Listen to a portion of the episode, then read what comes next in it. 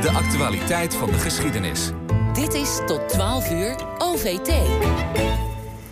En dan nu nieuws over de, nieuwe, uh, over de Nederlandse geheime dienst. Want die verzamelde tot tenminste de jaren 60 nazi-documenten over voormalige verzetstrijders.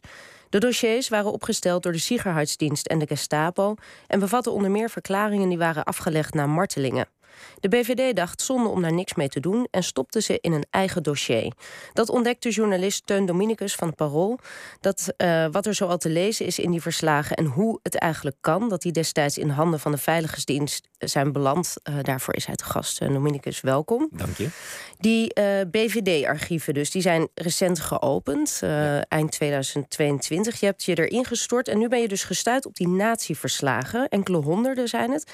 Om wat voor documenten gaat het precies? Uh, waar het hier om gaat zijn bijvoorbeeld uh, verslagen van, uh, uit de rechtbanken. Over mensen die werden vervolgd door de nazi's. Denk bijvoorbeeld aan de februari-stakers.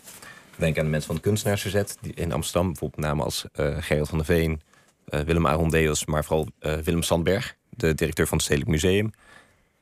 het gaat om bekentenissen die mensen hebben afgelegd. Het gaat om persoonlijke dossiers die zijn aangelegd rondom personen. En dat, dat kunnen soms echt. Ik heb een dossier gevonden wat meer dan 120 pagina's dik helemaal aangelegd door de Gestapo. Ik heb uh, een hele serie mugshots. Daar stond ik echt van te kijken bij een communistisch Gronings uh, Kamerlid gevonden. Het ging om de Groningse uh, verzetsgroep het Noorderlicht. Er waren 44 mensen van gearresteerd. En dan zie je gewoon netjes de portretjes steeds die zijn genomen bij de arrestatie. Um, wat hier ja, nee, nee, ik ben gewoon benieuwd van dus dit is wat je, wat je dan tegenkomt. En, en dan denk je dus, oké, ik vind nazi-documenten in uh, de, de BVD-archieven. Wat is daar, ja, wat, denk je dan?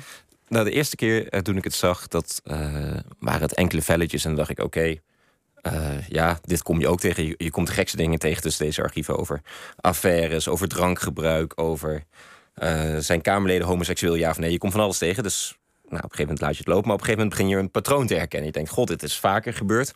Oké, gaan we, oké, dan gaan we voor dit pad. En dan gaan we het verder uitdiepen en dan gaan we het uitzoeken. Um, en toen zijn we wat gerichter gaan zoeken naar bijvoorbeeld bepaalde voormalige verzetstrijders bij, wie je tegenkwam. En op een gegeven moment kijk je in de inventarislijst. Uh, bijvoorbeeld Willem Sandberg, die werkte samen met kunstenaarsverzet. Oké, wie er in het kunstenaarsverzet? Hebben deze mensen ook een dossier? Ja, sommigen wel, waarvan sommigen zelfs al waren overleden. Die zijn door de Duitsers tegen de muur gezet. Dan heeft de BVD na de oorlog alsnog een dossier over deze mensen aangelegd. Dacht, oké, daar moet dan wel wat interessants in zitten. Want waarom leg je dit anders aan? En zo kom je op een sneeuwbaleffect dat je steeds maar meer dingen boven tafel haalt. En toen werd het toch wel een structuur. En toen was het echt zo, oké, is dit nieuw? Dat was ook uh, de vraag.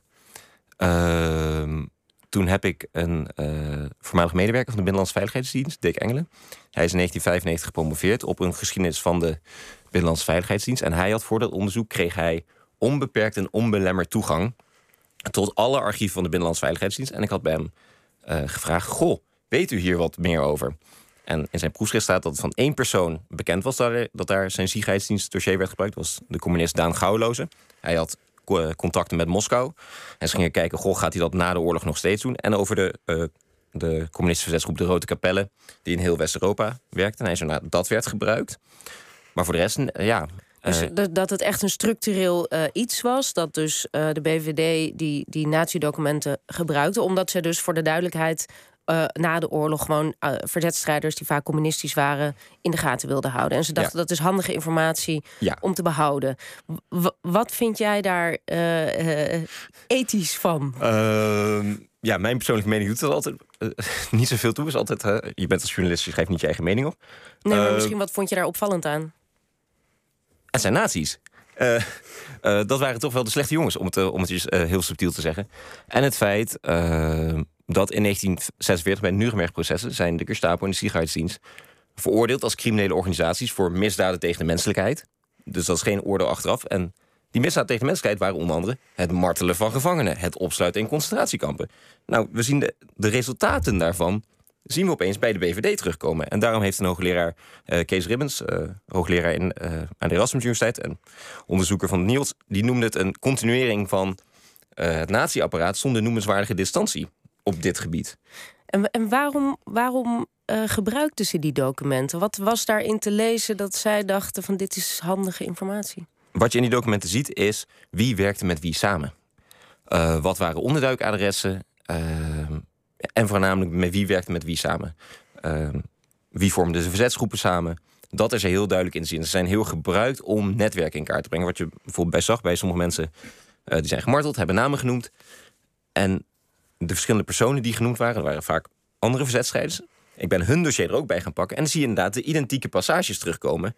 Waar ook bij staat: stop dit in, ook in persoonsdossier van bijvoorbeeld Max Meijer, een communist, communist vakbondsman in Amsterdam.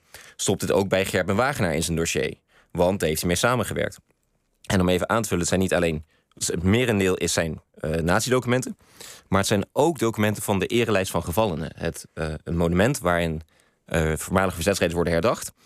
En om daarvoor in aanmerking te komen, moesten bijvoorbeeld nabestaanden zeggen: hey, mijn partner is omgekomen in de strijd, heeft zich ingezet uh, voor, voor vrijheid en tegen jodenvervolging. Mag hij op dit monument dat in de Tweede Kamer staat, mag hij dat? Oké, dan moest je een formulier invullen met naam, uh, wat heeft hij gedaan, hij of zij gedaan, met wie heeft hij samengewerkt. En deze documenten zijn later gebruikt om weer deze netwerken in kaart te brengen. Dus een, een nationaal monument is gebruikt ter, voor als surveillanceapparaat. En tot op heden was dat onbekend. Ja, nu heb je ook een aantal nabestaanden gesproken van mensen die bijvoorbeeld der, der in het dossier um, uh, terecht zijn gekomen. bijvoorbeeld Martin Veldman, zoon van communist Aad Veldman, die aan de wieg stond van de februari-staking. die vandaag wordt herdacht trouwens. En in, in 1943 werd opgepakt en verhoord door de Duitsers. We vroegen hem ook telefonisch om een reactie. In het DVD-dossier zit dus de, een stuk Nederlandse vertaling in. Dus ze hebben het nog, nog netjes vertaald ook. Dus dat was een weergave en zij hebben exact de vertaling van het Duits naar het Nederlands. hij heeft dat in het dossier gevonden. Nou, ik vind, dat vind ik echt, hoe meer ik erover nadenk, hoe kwaaier ik ervan kan worden. Dat je nazi-verhoor gebruikt, waar mijn vader nog knap gemarteld is ook. Daar kan ik me steeds kwaaier over worden. Ja, dus dat, Nou ja, dat is duidelijk, de duidelijke emotie daarover. En de vraag is ook natuurlijk, de BVD, die, het is in de BVD-dossiers terechtgekomen. Hoe zijn ze daaraan gekomen? Uh, nou, dat is ook meteen een vrij pijnlijke kwestie. Het merendeel van de documenten, niet allemaal, maar het overgrote merendeel is afkomstig van het NIOD. Of het toenmalige Rijksinstituut voor Oorlogsdocumentatie. En uit deze dossiers, waar ook gewoon heel vaak staat, afkomstig van het RIOD of uh, wij vroegen de medewerker of een BVD-medewerker vroeg aan een medewerker van het uh, RIOT of de documenten mochten worden meegenomen. Deze keer mocht dat niet, dus ik moest ter plaatse dit allemaal overnemen. En er komt een naamlijst van 70 mensen uit een, uh, van de Nederlandse Volksmilitie, een communistische verzetsgroep uit Zuid-Holland.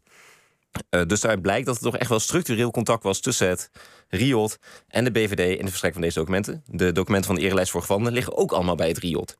en waarom zouden ze dat hebben gedaan? Die dat is waarschijnlijk, en dat is een hypothese, uh, toch de context van de Koude Oorlog. Communisten in de gaten houden, het voormalige verzet in de gaten houden. Of dat goed of fout is, daar ga ik me niet over uitlaten. Het punt is alleen dat er nooit verantwoording voor is geweest. Het is nooit bekend geworden. Het NIOD, uh, ik heb daar meerdere mensen gesproken en ook de huidige directeur, die zaten met handen in de haar. Die zeiden gewoon: wij weten hier niks van. dus die hebben ook aangekondigd om andere een, een vooronderzoek in te stellen.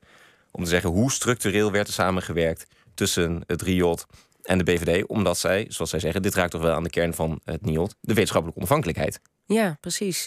En uh, dus zij gaan wel hiermee door. Um, uh, ja. Zij doen een vooronder. Hoe, hoe ga jij hiermee door? Want is het verhaal af? Of denk oh, je dat er nog oh, nee, nee, het is echt... Uh, sorry, oké, okay, dat klinkt altijd maar veel te positief hier. Maar het is echt een goudmijn voor historici. Er liggen 71.000 dossiers. Dat is bijna 500 meter bij elkaar. ik durf uh, te zeggen dat ik nou, 0,1, 0,15 uh, procent van alle dossiers heb doorgespit. En uh, ik heb nog drie verhalen in mijn, in mijn rugzak tussen, zitten die binnenkort allemaal bij parool verschijnen. ja, ja, het is een goudmijn.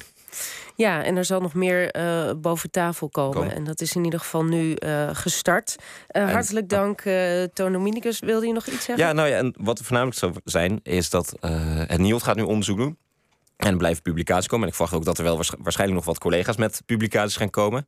Uh, de vraag is op een gegeven moment: gaat er vanuit politiek, en vooral vanuit de minister of vanuit de IVD, meer openheid van zaken gekomen? En gaat er ook verantwoording voor komen? Want dat is al die tijd niet geweest. En dat is toch wel een punt dat duidelijk op de politieke agenda gezet mag worden.